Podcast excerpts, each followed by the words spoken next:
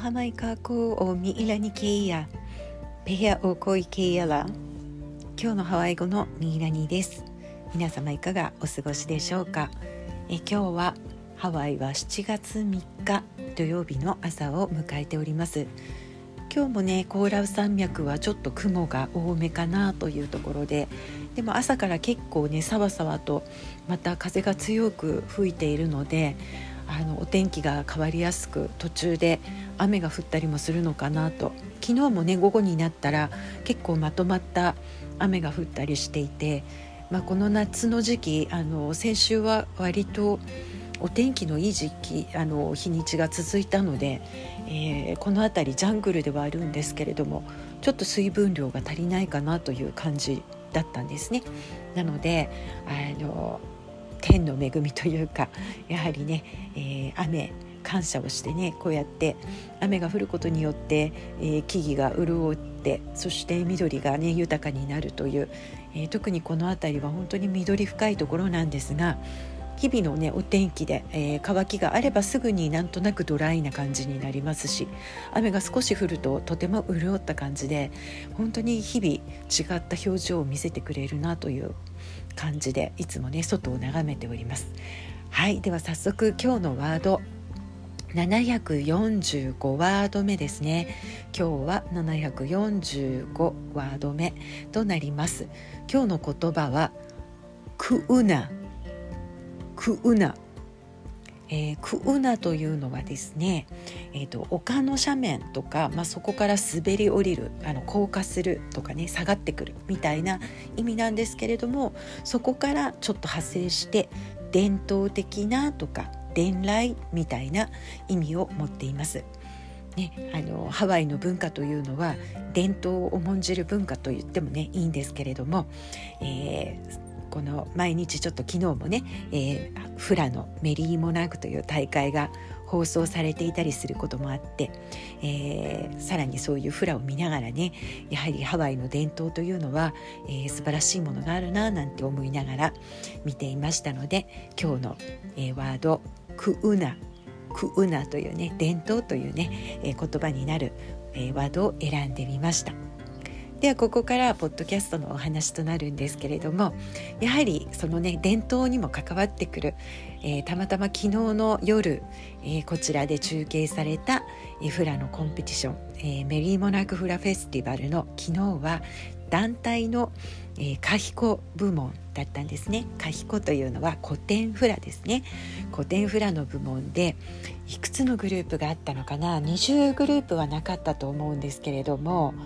うん。ドニーシーロの若干20ぐらいですね、えー、のグループ払うが、まあ、男性のグループ女性のグループ合わせてですね、うん、いつもよりはやはり少し少なめとなりましたが20弱の、えー、払うと呼ばれる、えー、フラの教室が、えー、古典フラを、えー、皆さんね競った夜となりました。えそのね古典をフラを見ながらやはりいろいろと考えさせられることもあったり、え皆さんのねその、えー、伝えようとしているストーリー、えー、どんなものなのかななんて思いながら、えー、その古典フラの競技を見てたわけなんですけれども、え今日はねちょっとその古典フラの持つ役割というのかな、え古典フラってまあ、もちろんその古代の伝統文化としてねフラの中では欠かせないものではあるんですけれど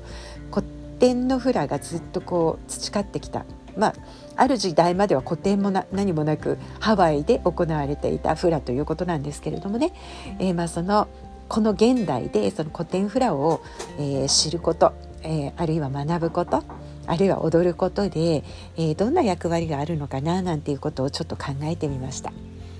えー、今のねこの時代ではやはり古典フラの役割というのは、えー、昔のハワイを知ること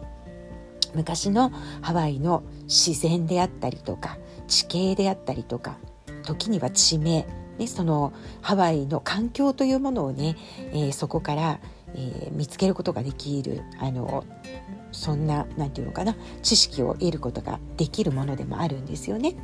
うん、であるあとはその当時の方々の生活様式っていうのもなんとなく分かることができますよね。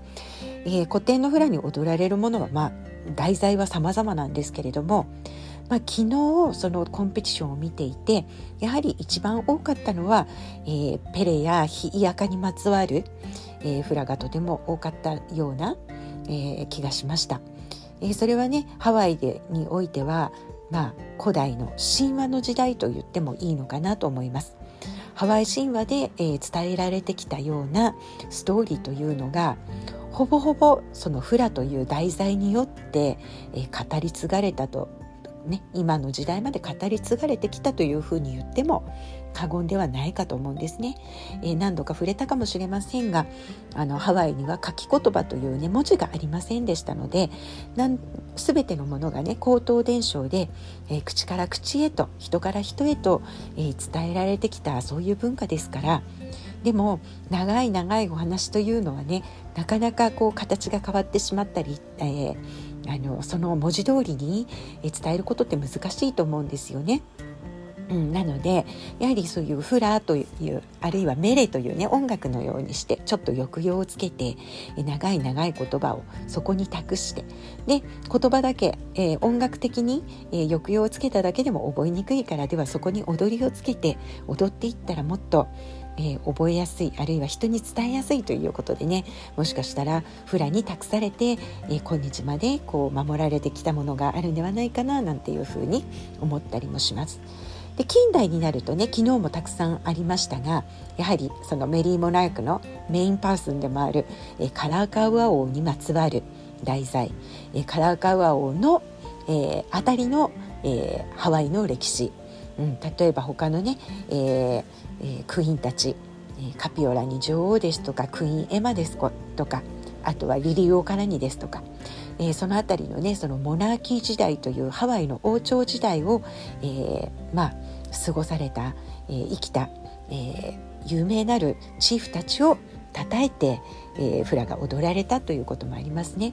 また、えー、そのじゃあ昔のことだけが古典フラに踊られるのかというと実はそうではなくて、えー、現在はねハワイ語を巧みに扱えるハワイアンも大変増えてきまして昔のそういう歌の作り方なんていうね勉強も進んでいるんですね。どういうこう昔から伝えられてきたそういう命令というものがどういう形式で書かれるか、えー、そんなことを紐解きながらそれを現代の今の生活様式あるいは今の出来事に当てはめてそしてハワイ語でそのストーリーを書いてそして古典のフラットして踊るということも実際にあります。昨日もちょっと私はあの皆さんのねその深い内容までは全部手に取るようにはわからないんですが、えーと、いくつか気づいたグループはやはり今ハワイで起きている問題になっているようなこと。例えば水の問題ですよね。あとはまあそういうこう土地のこととかそういう自然環境のこと、えー、そんなことを、えー、古典のフラとして、えー、歌っているようなグループもあったように思います。あのまあ、あの100%定かではないんですけれどもあの題材が今の今ある問題にフォーカスして、えー、そこからのえー、古典のフラとしてのあの作品というのがねいくつかあったように思います。えこのようにしてね古典フラというふうに一言で、えー、なんとなく古くから残っているフラというイメージはありますが、えー、現代起きていることもこうやってハワイの言葉にそして歌にしたためて、えー、この私たちの時代から次の世代へと、えー、伝えていく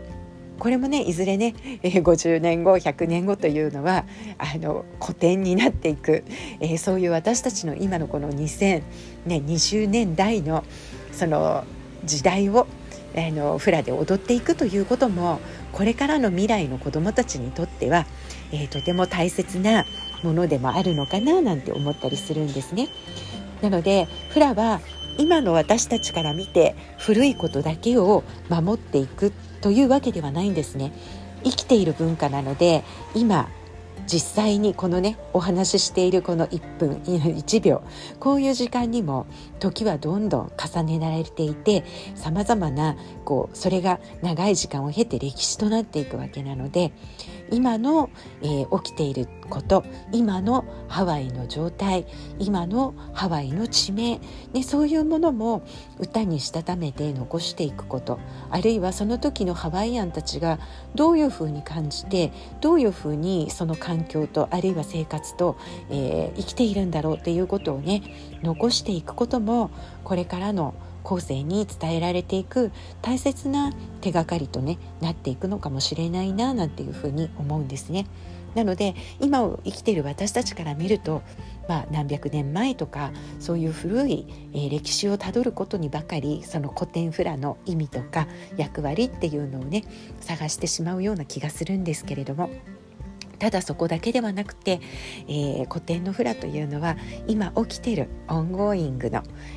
さまざまな問題点だったりあるいはさまざまな人の喜びだったりあるいは出来事だったりえー、そういうことをね、えー、歌にしたためてこれからの未来に残していくこともできるんだということをねちょっと今日感じたのでそんなお話をね、えー、してみたいなと思いました。日本にもねやはり語り部みたいな形で昔からその土地にまつわる、えー、お話なんかをねおじいちゃんおばあちゃんたちが昔々っていう感じであの語ってくれた時代ってあったと思うんですよね。でも日本はだんだんとやはり生活の様式が核家族化してしまって、えー、お家の中にはおじいちゃんやおばあちゃんと一緒に生活しないような状況が出てきて、えそしてお父さんお母さんもお仕事で忙しいような状態が出てきて